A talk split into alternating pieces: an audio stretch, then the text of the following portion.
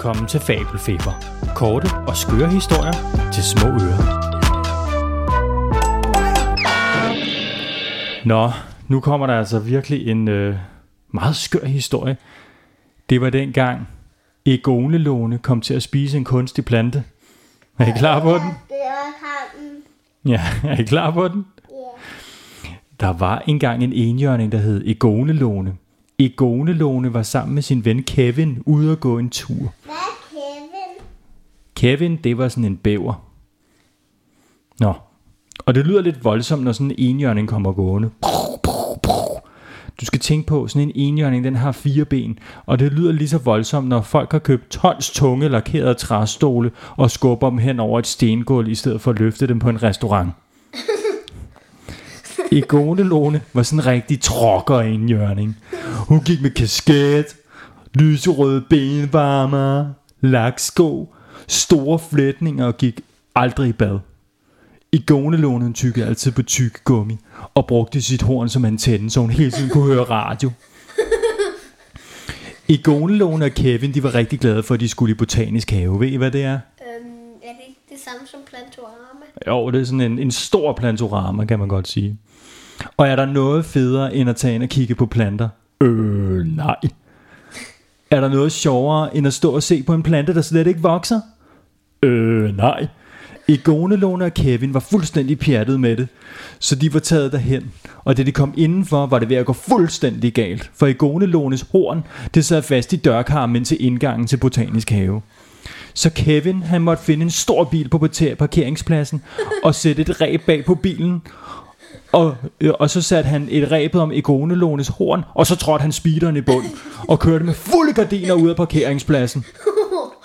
Egones Lones horn blev trukket fri, men hele dørkarmen faldt også ud til indgangen til Botanisk Have. Sikke noget rod. Men det er, hvad der sker. Da de så kom ind, så begyndte de at kigge på planter. Og pludselig kunne man høre noget, der lød som et jordskælv. Og de kædede gå rundt. Hvad siger, hvad er det, der sker? Så fandt de ud af, hvad det var. Det var fordi Egonelone, hun var sulten. Og hendes mave, der rumlede. Hun var så sulten, at det lød som et jordskælv hver gang, og det var meget voldsomt. Egonelone begyndte at udse sig nogle lækre planter. Mm, hun så en plante, der var grøn. Så så hun en, der var mørkegrøn. Og en, der var lysegrøn.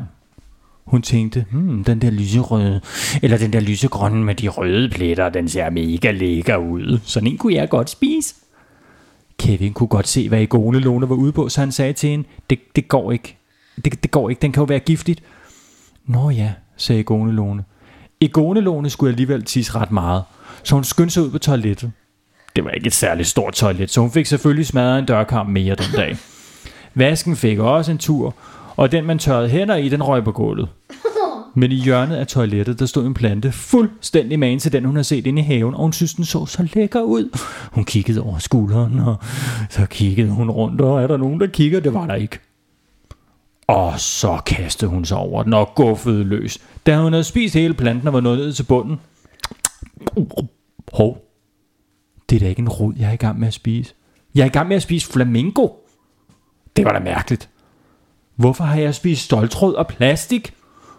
Så har hun spist en kunstig plante. Åh oh, nej, tænkte hun så. Så måtte jeg gå ud til, til Kevin. Kevin! Kevin!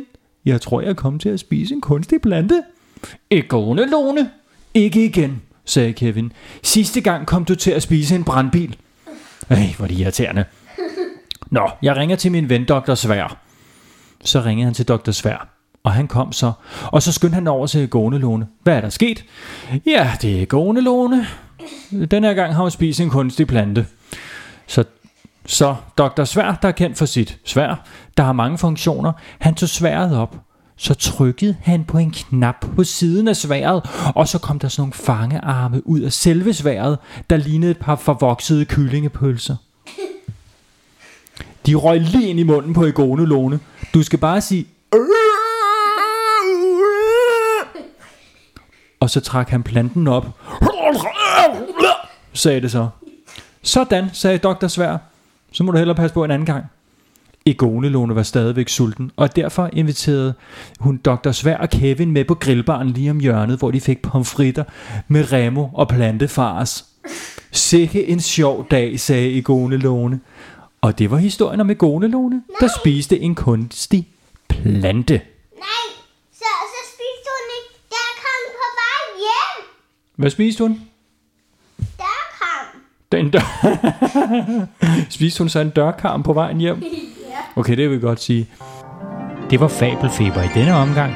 Jeg glæder mig til, at vi lyttes ved igen. Hej så længe.